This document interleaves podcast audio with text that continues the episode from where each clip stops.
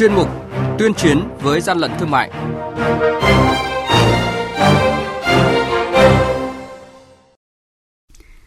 Vâng, quản lý thị trường Bình Định thu giữ gần 3.000 sản phẩm đồ chơi trẻ em mang tính chất bạo lực.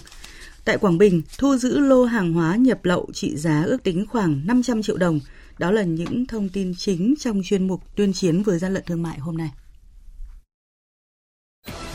Nhật ký quản lý thị trường, những điểm nóng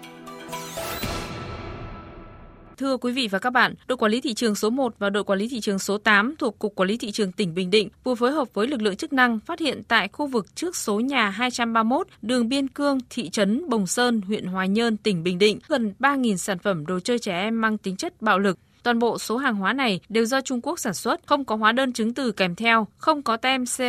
Mới đây, đội quản lý thị trường số 5 thuộc Cục Quản lý Thị trường tỉnh Quảng Bình phối hợp với lực lượng chức năng kiểm tra ô tô tải biển kiểm soát 51C60382 kéo rơ móc 51R11529 do Nguyễn Duy Cường, trú tại xã Cẩm Lạc, huyện Cẩm Xuyên, tỉnh Hà Tĩnh điều khiển qua khám phương tiện, lực lượng chức năng phát hiện trên xe vận chuyển trái phép một lượng lớn hàng hóa gồm cục nóng lạnh điều hòa, đồng hồ quả lắc bằng hợp kim, mạ đồng, hộp gỗ, 60 hộp viên thực phẩm bảo vệ sức khỏe, tinh chất thông đỏ sản xuất tại Hàn Quốc. Tại thời điểm kiểm tra, lái xe không xuất trình được hóa đơn, chứng từ chứng minh tính hợp pháp của hàng hóa. Trị giá toàn bộ lô hàng ước tính khoảng 500 triệu đồng. Hàng nhái, hàng giả, hậu quả khôn lường.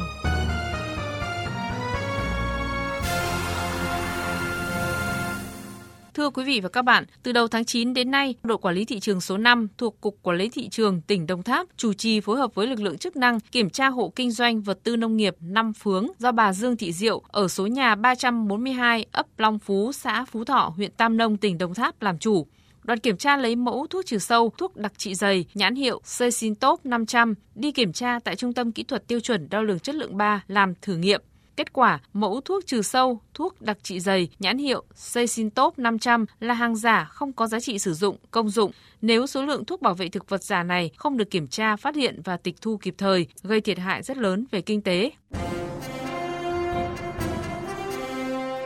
Quý vị và các bạn đang nghe chuyên mục Tuyên chiến với gian lận thương mại. Hãy nhớ số điện thoại đường dây nóng của chuyên mục 038 857 7800 và 0945 131 911. Chúng tôi xin nhắc lại các số điện thoại là 0388 577 800 và 0945 131 911 sẽ tiếp nhận ý kiến, phản ánh, kiến nghị, tin báo của các tổ chức cá nhân liên quan đến gian lận thương mại, hàng giả, hàng nhái. Tuyên chiến với gian lận thương mại phát sóng trong thời sự đồng hành sáng thứ ba, thứ năm và thứ sáu hàng tuần. Thưa quý vị và các bạn, nhằm tăng cường sự phối hợp giữa Bộ Công Thương và tỉnh Long An trong công tác chỉ đạo chống buôn lậu, gian lận thương mại và hàng giả, đặc biệt khảo sát thực trạng vận chuyển mặt hàng thuốc lá, đường cát nhập lậu tại khu vực biên giới tỉnh Long An, cũng như việc kinh doanh những mặt hàng này trên địa bàn tỉnh, Bộ trưởng Bộ Công Thương Trần Tuấn Anh vừa dẫn đầu đoàn kiểm tra thực tế tại đây. Tính từ đầu năm đến cuối tháng 8 vừa qua, lực lượng chức năng tỉnh Long An đã phát hiện bắt giữ xử lý gần 800 trường hợp buôn lậu vận chuyển, kinh doanh hàng cấm, nhập lậu. Ngoài mặt hàng thuốc lá ngoại, thời gian qua còn có nhiều hàng hóa được đối tượng buôn lậu vận chuyển qua biên giới, tiềm ẩn nguy cơ ảnh hưởng đến sức khỏe người dùng, an ninh trật tự an toàn xã hội như quần áo, dược phẩm, thực phẩm chức năng, mỹ phẩm, đường cát, rượu, bia, nước giải khát, đồ gia dụng, điện tử đã qua sử dụng, ma túy. Ông Phạm Đức Trinh, quyền cục trưởng Cục Quản lý thị trường tỉnh Long An, Phó trưởng ban thường trực Ban chỉ đạo 389 tỉnh Long An cho biết, tình hình vi phạm về buôn bán hàng cấm, hàng nhập lậu có giảm nhưng vẫn còn phức tạp và tinh vi hơn so với trước đây. Qua khảo sát tại cột mốc 183 ở xã Mỹ Quý Đông, huyện Đức Huệ,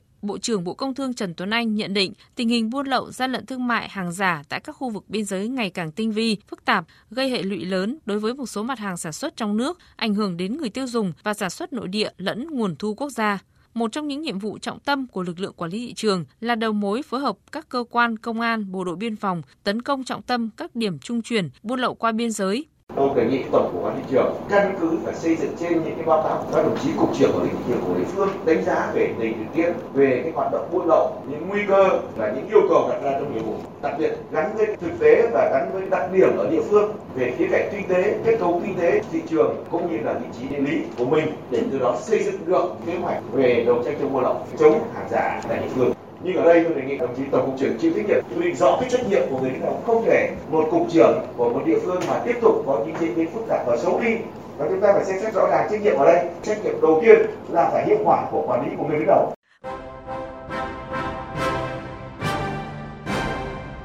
Chung tay chống hàng gian, hàng giả, bảo vệ người tiêu dùng.